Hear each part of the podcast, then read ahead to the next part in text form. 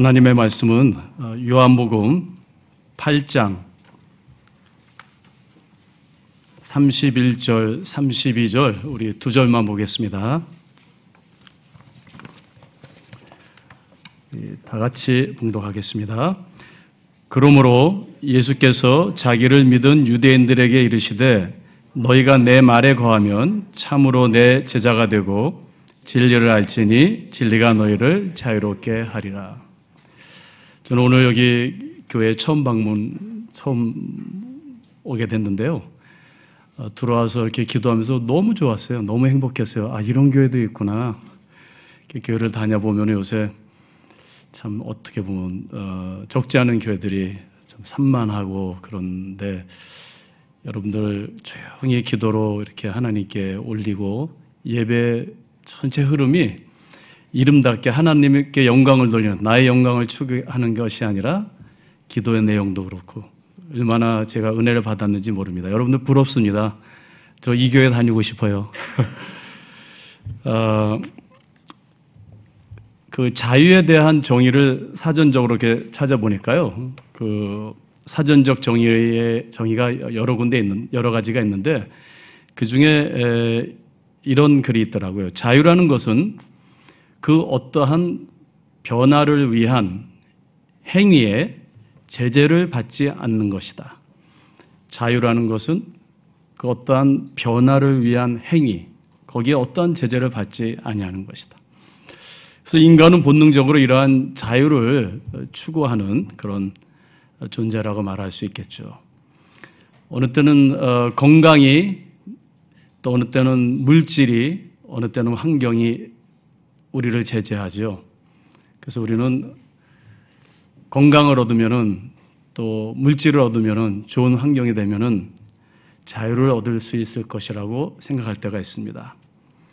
그래서 병과 가난으로부터 어느 때는 사회 정치적 억압으로부터 또 가족과 이웃의 간섭으로부터 규제와 정통으로부터 뭐 최근에는 성적 해방이라는 말도 있죠.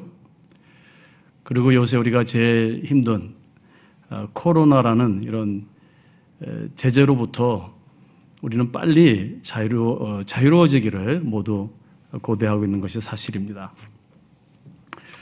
근데 역설적으로 우리가 이렇게 일상에서 저 여러분들이 경험하는 그런 자유가 아, 상대적인 것을 우리는 모두 같이 경험하죠.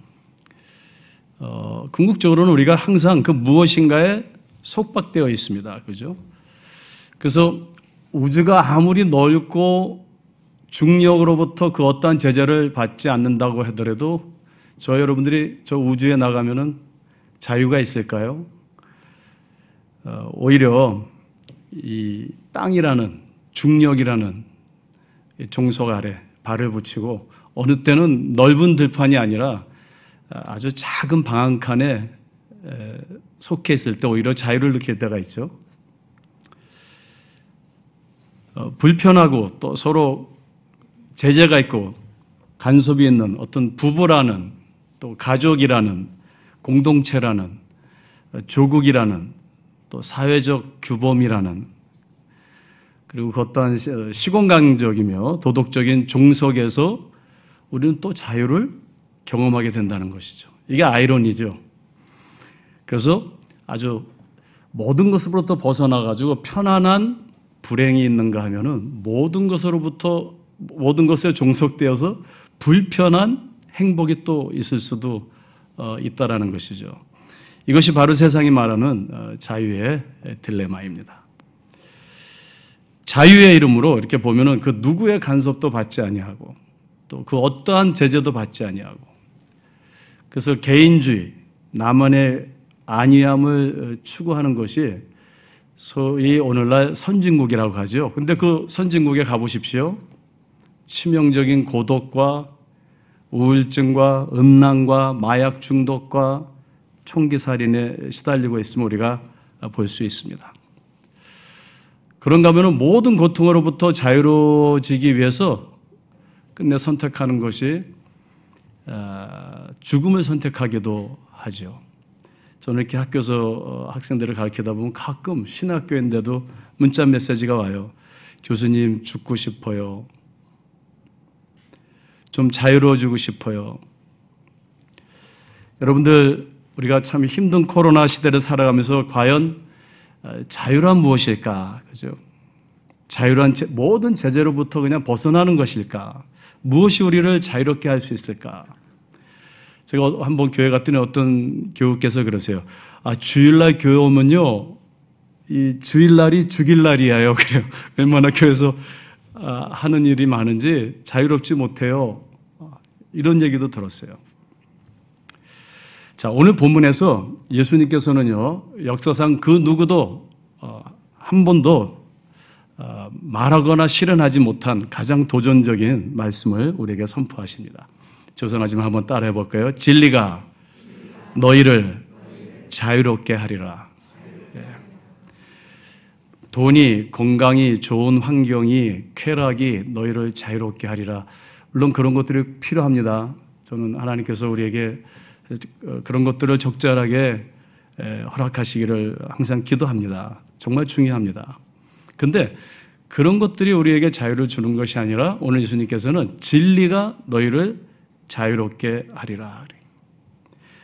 내가 원하는 것들이 나를 자유롭게 하는 것이 아니라 진리가 나를 자유롭게 한다는 것이에요. 그렇다면 예수님께서 오늘 본문에서 말씀하신 이 진리라는 것은 과연 무엇일까요?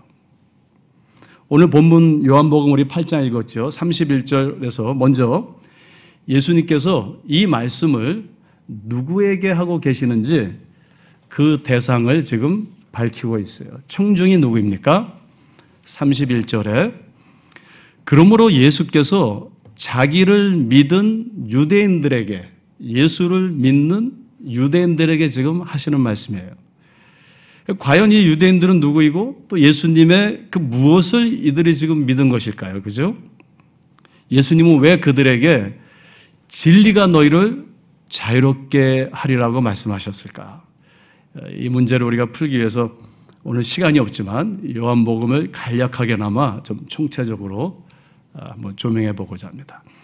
요한복음은 여러분 잘 아시다시피 총 21장으로 구성되어 있죠. 근데 예수님의 주요 기적 사건들은요, 오늘 우리가 본문을 8장에서 읽었는데 그 이 본문을 선행하고 있는 4장, 5장, 6장에 아주 집중적으로 기록되어 있는 것을 볼 수 있습니다. 4장에 가보면요, 예수님께서 어떤 왕의 신하의 그, 주, 그 죽게 된 아들을 기적적으로 살리시죠. 엄청난 일이었어요. 자, 5장에 가면요, 베데스다 그 연못 그 행각에서 평생 앉아 있는 그 병자를 또 예수님께서 기적적으로 일으키시죠. 6장에 가면요, 여러분들 잘 아시는 오병이어로 5천 명을 먹이시고 또한 그 6장에서는 갈릴리 호숫가 그 호숫물 위를 예수님께서 걸으시는 엄청난 기적을 행하십니다. 그러니까 이런 초자연적인 기적을 사람들이 목격하고요. 그 소문이 동네방네 다 이제 퍼지면서 그 예루살렘의 시민들이 막 흥분하기 시작합니다. 그러면서 그들 사이에 예수가 누구냐 이 논쟁이 막 벌어지죠. 바로 오늘 본문인 요한복음 8장을 선행하는 7장에서 그 40절 41절에서 이제 논쟁이 벌어집니다. 어떤 사람들은 야, 그 예수 그 사람은 선지자야, 프로페트. 예언자야 그래요. 어떤 사람은 아 그 예수는 이스라엘을 해방할 우리 우리나라를 로마 제국으로부터 해방시킬 메시아야. 또 어떤 이들은 아이고 그 갈릴리 촌동네에서 어떻게 왕으로 오실 메시아가 나타날 수 있어? 반박하죠. 마가복음 3장 21절 22절에 쭉 보면은 예수님의 예수님과 가장 가까운 그 친족들은요. 오히려 예수가 미쳤다. 그리고 그 시대의 지식인들인 서기관들과 바리새인들은 그가 귀신이 들려도 보통 귀신이 아니고 왕귀신이 들린 사람이다. 이렇게 비꼽니다. 어쨌든 간에요. 예수님의 기적들을 그 초자연적인 기적들을 직접 목격하고 경험한 많은 유대인들이 예수가 자신들을 병으로부터 가난으로부터 모든 고통으로부터 로마 제국의 모든 억압으로부터 자신들을 자유롭게 할 메시아라고 믿고 그의 제자가 되기를 원했던 것이죠. 저 여러분들은 오늘 왜 예수를 믿고 있을까요? 왜 예수님을 믿고 있을까요? 왜 여기 와서 우리가 예배하고 기도하고 있을까요? 그런데 이렇게 예수님을 믿고 따르는 막 흐름이 4장, 5장, 6장에서 막 많은 무리들이 점점 많이 예수님을 이제 믿기 시작하는데요. 6장 66절에서부터 이제 반전이 되기 시작합니다. 요한복음 6장 66절에 보면은 제가 읽어 드리겠습니다. 그때부터 그의 제자 중에서 여기 제자라는 것은요, 열두 제자가 아니라 예수님을 따르는 모든 사람들을 그냥 제자라고 얘기한 거예요. 그죠? 많은 사람이 떠나가고 다시 그와 함께 다니지 아니하더라. 예수님의 기적을 보고 예수님을 믿고 자유함을 얻기 위해서 열심히 따랐는데요. 갑자기 많은 사람들이 그를 떠나가고 그와 함께 다니지 아니하더라 그래요. 왜 그랬을까요? 그죠? 근데 그 바오 사도께서 고린도전서 1장 22절에 보면은 이렇게 언급하시, 언급된 것이 있죠. 유대인들은 원래 표적을, 기적을 좋아한다 그랬어요. 도대체 무엇 때문에 사람들이 그렇다면 예수님의 기적을 경험하고도 그를 떠나기 시작했을까요? 그들을 고통으로부터 자유롭게 하실 수 있는 그 예수님의 기적을 보고도 예수님을 떠나기 시작했다라는 것이죠. 여러분께서 요한복음을 자세히 정독해 보면은 그 어, 주요 이유를 알 수 있는데요.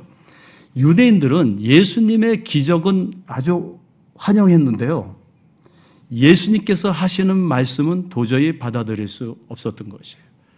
시간이 흐르면 흐를수록 예수님의 기적은 좋은데 아니 예수님이 하시는 말씀은 도저히 상식을 벗어나는 자기들이 원하는 자기들의 어떤 합리성에 부합하는 그런 이야기가 아닌 것이에요.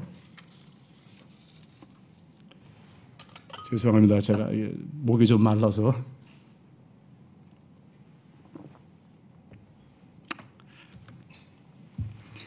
사도 요한은 이 요한복음에요. 예수님께서 하신 말씀들을 아주 자세하게 기록되어 있어요. 여러분들 영어 성경에 보면 빨간 글로 다 이렇게 기록이 되어 있죠. 자, 먼저 예수님은요, 이런 말씀을 하십니다. 나는 세상에 속한 자가 아니다. 그래요. 요한복음 1장 51절, 3장 13절 쭉 보면요. 하늘에서 내려온 자, 곧 인자 외에는 하늘로 올라간 자가 없느니라. 이렇게 얘기하세요. 그런데 모든 사람은 어머니의 자궁을 통해서 이 땅에 태어나는데 예수님은 나는 그런 사람이 아니다. 나는 하늘에서 내려온 자요, 하늘로 올라가는 자다. 즉, 이 땅에 제한을 받지 아니하시는 자유로우신 분이세요. 요한복음 4장 14절에 보면은 사마리아 사람들이 가장 신성한 것으로 여겼던 운물이 있었죠. 야곱의 운물. 근데 그 운물가에서 예수님께서 이런 말씀을 하십니다. 그죠? 이 물은 마셔도 곧 목마르나. 그죠? 내가 주는 물을 마시는 자는 영원히 목마르지 아니하리라. 6장 35절에 가면요. 나는 또한 생명의 떡이니 내게 오는 자는 결코 줄이지 아니할 터요. 나를 믿는 자는 영원히 목마르지 아니하리라. 자, 예수님께서는 목마름에 대한 제재가 없으세요. 배고픔에 대한 제재가 없으세요. 사람들은 물을 달라고 빵을 달라고 그러면 우리에게 자유가 있을 거라고 지금 예수님께 부탁하는데요. 예수님께서는 내가 생명수요, 내가 곧 빵이라 이렇게 얘기하시는 거예요. 사람들이 예수님을 떠나기 시작하겠죠. 또한 5장 24절에 보니까 나를 믿는 자는 죽지 않고 영생을 얻으리라. 더 나가서 11장 25절에 가면 나는 부활이요 생명이니 나를 믿는 자는 죽어도 살겠고 무릇 살아서 나를 믿는 자는 영원히 죽지 아니하리니 내가 이것을 믿느냐. 죽음에 대한 제재가 없으세요? 내가 믿느냐? 그러니까 사람들이 못 믿겠습니다. 이게 도대체 무슨 말입니까? 야단났어요. 여러분들 유대인들이 가장 존경하는 두 인물이 있어요. 전통적으로. 지금 오늘날까지. 그것은 그분은 아브라함과 모세입니다. 그죠? 항상 예수님 시대 때도 그렇고 그 전에도 우리는 아브라함의 후손입니다. 이게 자랑거리예요. 근데 요한복음 이제 우리 8장을 읽었는데 그 8장 58절에 보면 사람들이 우리는 아브라함의 후손입니다. 그러니까 예수님께서 이르시되 진실로 진실로 너희에게 이르노니 아브라함이 나기 전부터 내가 있느니라. 예수님 탄생하기 2000년 전에 계셨던 아브라함이 있기 전에 내가 있느니라. 헬라어 성경에 보면 에고 에이미 이 에고 에이미 헬라어는 사실 출애굽기 3장 14절에 하나님이 모세에게 이르시되 나는 스스로 있는 자니라. 에고 에이미 에히와 에히 히브리어를 헬라어로 번역한 거예요. 예수님께서 아브라함이 있기 전에 그 아브라함이 믿었던 하나님이 바로 나다. 에고 에이미. 자, 이 정도면 사람들이 보통 사람은 믿을 수 없죠. 여러분들 믿어지십니까? 오죽하면 그 형제들이, 친족들이 예수가 미쳤다 그랬겠어요. 그리고 10장 30절에 가면은 요한복음에서 자신이 곧 하나님이심을 이제 보다도 암묵적으로 명시하십니다. 그리고 밝히십니다. 나와 아버지는 하나이니라. 나는 부활이요 생명이니 나를 믿는 자는 죽어도 살겠고 무릇 살아서 나를 믿는 자는 영원히 죽지 아니하리라. 자, 더욱더 황당한 것은요. 사람들이 이제 질문하죠. 그렇다면 이러한 당신의 말들을 도대체 무엇으로 증명할 수 있습니까? 기적을 더 보여주시든지 하늘에서 불이 내려오게 하시든지 그러면서 유대인들이 반박을 합니다. 8장 내용을 집에 가서 여러분들이 읽어보시면. 그랬더니 예수님께서 표적과 기적을 더 보여주시는 것이 아니라 그 5장 39절에 이런 말씀을 하셨죠. 너희가 성경, 여기서 성경이라는 것은 그 시대는 구약이죠. 타나흐라는 너희가 이 성경에서 영생을 얻는 줄 알고 생각하고 성경을 연구하니와 이 성경이 곧 내게 대하여 증언하는 것이니라. 유대인들이 가장 성스럽게 여겼던 하나님의 말씀, 이 토라, 이 토라의 모든 말씀이 바로 나를 증언하는 말씀이니라. 이렇게 얘기하시는 거예요. 여러분들 이거는 엄청난 어, 선포이시죠.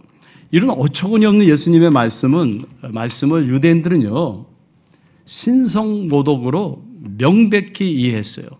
신성 모독 아니면은 저 사람은 미친 사람이야.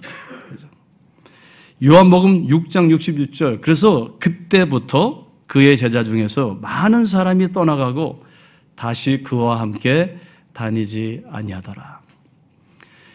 아직 여러분들 예수님을 모르시는 분들 교회 맨 처음에 나오면은 정말 너무 어처구니 없는 말이 많죠. 예수님이 믿어지십니까?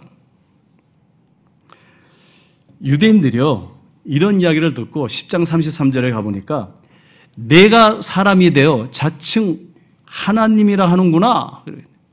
너는 사람인데 네가 하나님이라고 그러면서 그를 돌로 쳐 죽이려 했던 것입니다.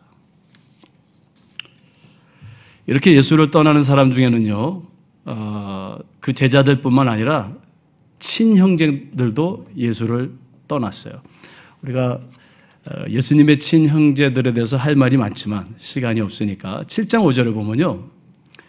그 형제들까지도 다 요한복음입니다. 그 형제들까지도 예수를 믿지 아니함이러라. 형도 못 믿는 거예요. 그래서 이제 이 동생들이요, 어, 유대인들의 대명절인 그 초막절이 이제 가까워지니까 이 형제들이 예수님께 이렇게 얘기하시죠. 제발 이 갈릴리촌에서 하나님 노릇하지 말고 전국에서 사람들이 모이는 그 예루살렘에 가서 좀 기적과 표적을 거기서 행하고 보니까 기적과 표적은 행하시거든요. 좀 출세하라고 이렇게 비꼽니다.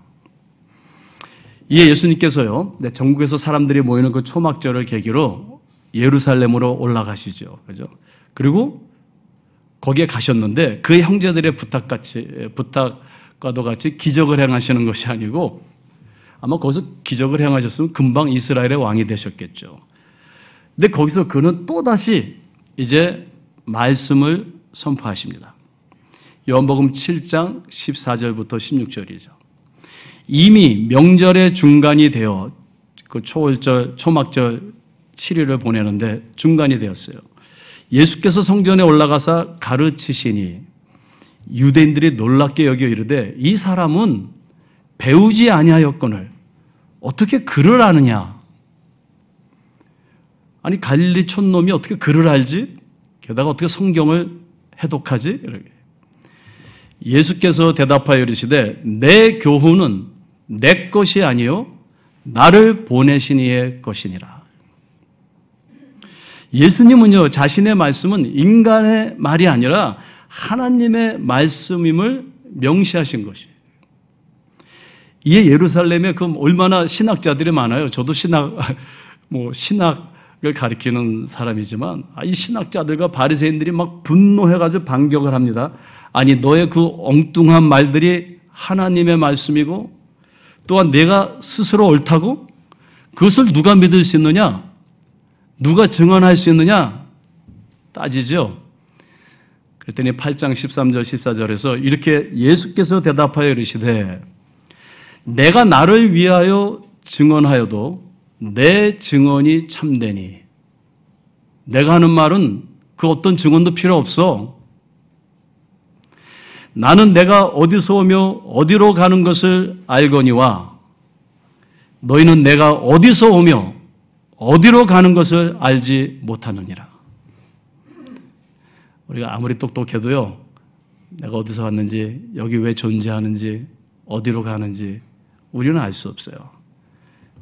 예수님께서 이렇게 말씀하시는 거예요. 나의 말은 그 누구의 증언도 필요 없다. 나의 말은 그 어떠한 제재나 확진도 확증도 필요 없다. 나는 스스로 존재하는 자다.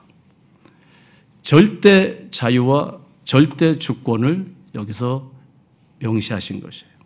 이어서 23절에 보면은 예수께서 이르시되 너희는 아래에서 났고 나는 위에서 났으며 너희는 이 세상에 속하였고 나는 이 세상에 속하지 아니하였느니라.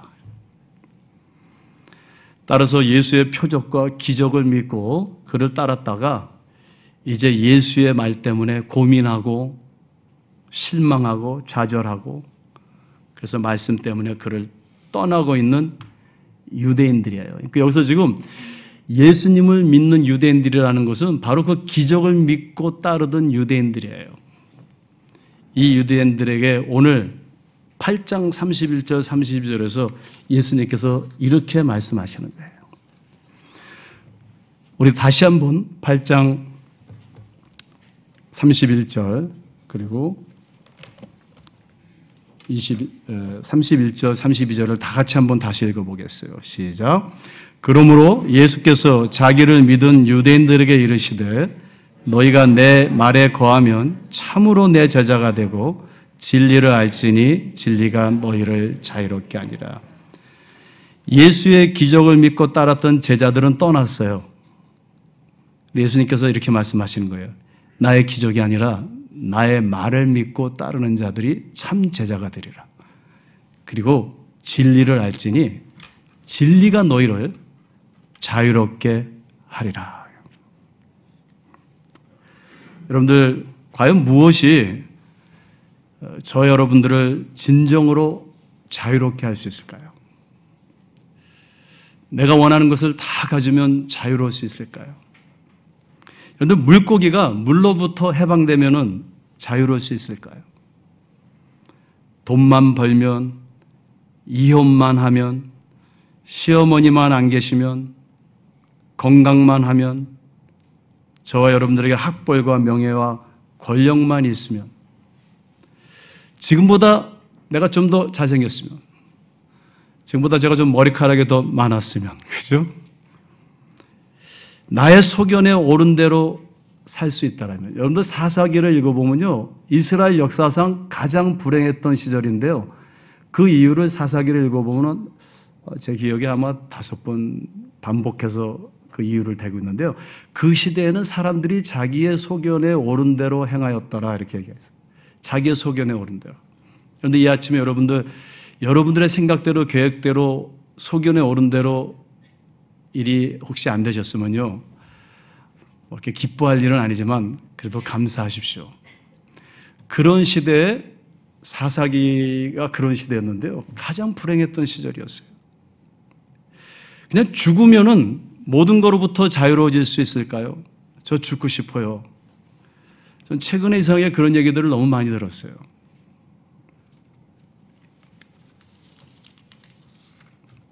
우리를 진정으로 자유롭게 할 수 있는 그 참된 진리는 예수님의 말씀입니다.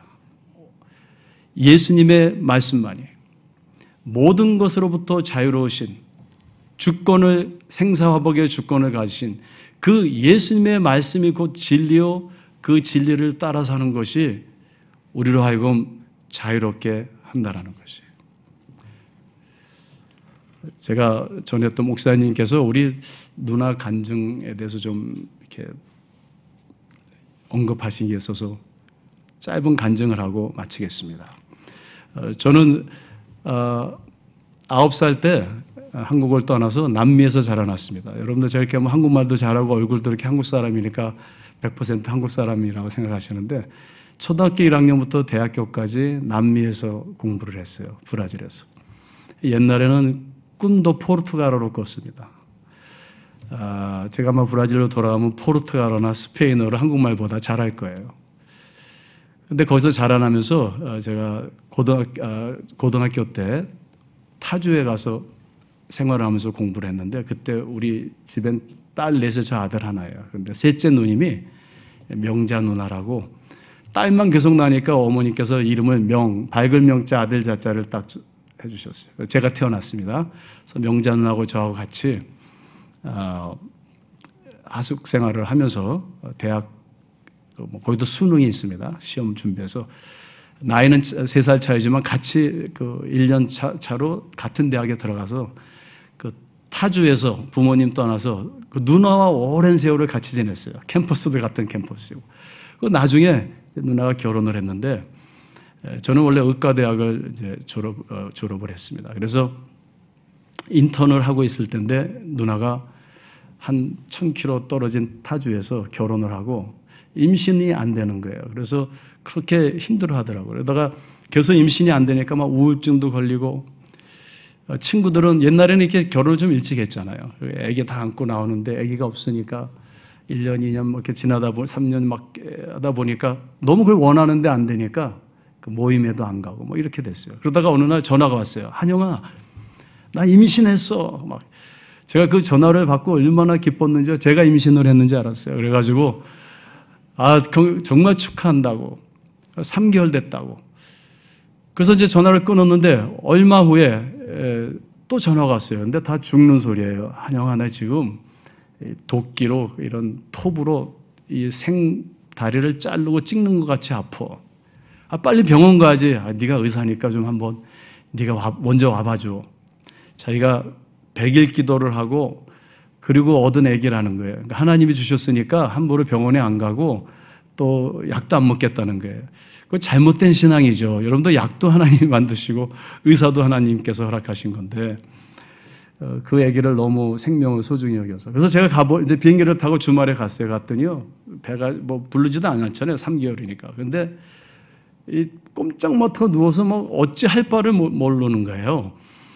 제 생각에 좀 나쁜 생각이 들어요. 아, 이거 무슨 암덩어리가 있는 게 아닐까. 저는 뭐 인턴이니까 누나 이거 좀 심각하니까 월요일 날 꼭 산부인과 대학병원에 갔다 오라고. 그리고 저는 비행기를 타고 다시 돌아왔어요. 그리고 며칠 지난 다음에 연락이 왔어요. 뭐 아직도 너무너무 아픈데 의사가 아, 이 애가 좀 특별해서 자궁이 커가지고 뒤에 척추를 누르는 거라고 이렇게 오진을 한 거예요.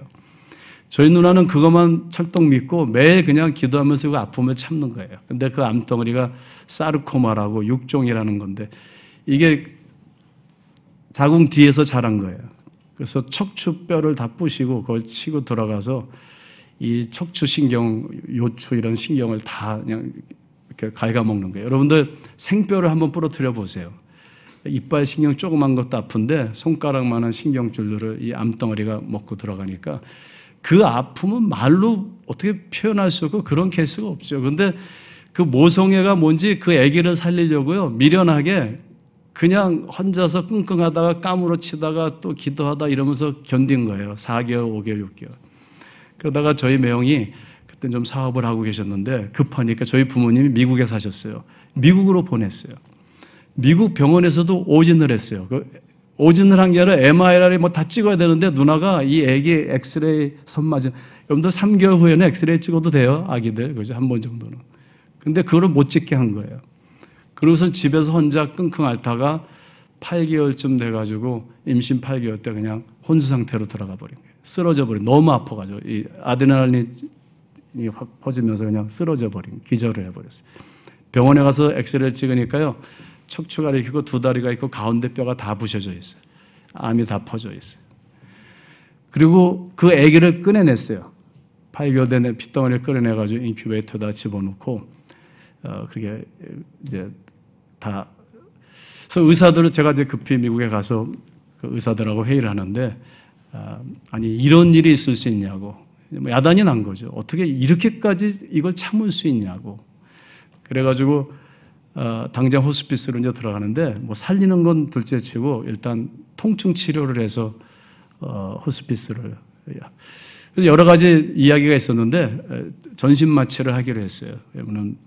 이제 가스를 뿌려서 마취를 시키면은 통증을 안 느끼니까. 맨 처음에는 뭐 레이저로 이렇게 목에 척추를 이렇게 좀 이렇게 끊어가지고 신경줄을 밑으로나 아픔을 안 느끼게 할까 뭐 여러 가지 옵션이 있었는데 끝내는 전신 마취를 하기로 했어요. 그래서 7월 4일날 독립기념일날 전신 마취를 하러 수술실에 들어가서 마취를 하면은 보통 3, 4일이면 폐가 수톱되거든요. 그래서 저희 아버님이 장례식도 다 준비하고 뭐 집안이 야단났죠. 저희 매형도 뭐 땅을 치고 통곡을 하고 어, 그런 일이 이제 벌어지는데 우리 아버님이 저한테 그 수술하러 들어가는 날 시술 받으러 들어가는 날 한영아 너도 의사인데 마지막으로 내가 소원 있는데 누나 따라 들어가서 옆에서 기도 한번 해주라고. 아버지 수술실에 이렇게 가족들이 못 들어가요. 그러니까 네가 좀 부탁해봐 의사한테 내가 소, 아, 버지가 소원이라고. 그래서 마취사가 막 왔어요. 그래서 제가 마취사한테 아, 우리 아버님이 이렇게 이렇게 하셨다니까 why not? 당신도 의사니까 같이 들어와서 하자고. 그래서 저하고 마취사하고 미국 간호 이제 간호사 두 명, 네 명이 들어갔어요. 그래서 뭐 다 준비하고 이제 주사를 놓고 가스를 가스를 이제 뿌리는 거죠. 마스크를 이렇게 끼우려고 하는데 제가 이렇게 누나 머리 쪽에 이렇게 있었는데 누나 갑자기 눈을 딱 뜨는 거예요. 그러더니 한국말로 배고파 그래요. 제가 깜짝 놀라니까 옆에 미국 의사가 What is she saying? 뭐라 그래서 She's saying she's hungry. 지금 배고프다 그러네요. 그랬더니 그 마취사가 아니 배고프다는 사람은 어떻게 마취를 시켜버리냐고 이거 잘못하면은 이거는 호스피스가 아니고 안락사가 된다고 법적으로. 그래서 거기서 막 이야기를 하다가요. 수술을 캔슬하고 나온 거예요. 그리고 그 이후로 나와서 27년을 산 거예요. 근데 27년 동안요. 정말 어, 죽은 게 오히려 날 뻔한 그런 고통 가운데 27년을 산 거예요. 그 아픔이 하루 24시간 똑같고요. 여기 구멍 뚫고 여기저기 다 뚫어서 대변, 소변 빼내고, 빼내고, 소변을 한번 볼래도 뭐 1, 년에한 3, 4개월, 6개월은 정말 그 병원에 입원해 있고 툭 하면은 여기 지금 느낌이 잘 없으니까 너무 아프고 그, 그 염증이 생기면 알 수 없는 거예요. 그래서 그런 폐혈증으로 가요. 그러면 마이싱도 안 들어가지고 옷을 벗겨서 병원에서 얼음물에다 이렇게 집어넣어요. 뇌가 파괴되니까.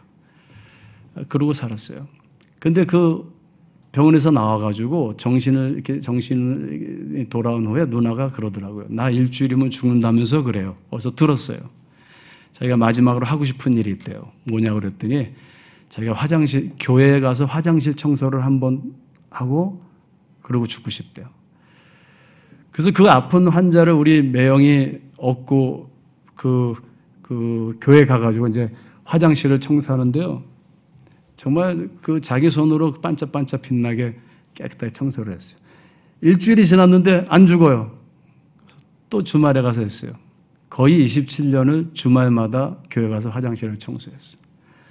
그 몸을 가지고요. 우리 매형이 옆에서 항상 우리 아내가 옆에 있지만 우리 아내가 다 예, 증, 증인이죠. 저 같으면 정말 그렇게 아픈 아내가 옆에 한 시간 붙어 있는 것도 힘들 거예요. 1년 365일 24시간 27년을 단 하루도 빠짐없이요. 그 아내를 위해서 얼마나 사랑해 주는지요. 성경 구절을 붙여놓고 좋은 거 다 해주고 아프다면 주물러 주고 병원을 6개월씩 왔다 갔다 하고 그러면서 둘이서요. 전도하고요. 교회 성가대도 하고요. 주말이면 또 뭐 장애인 돕는 일 가서 같이 하고요.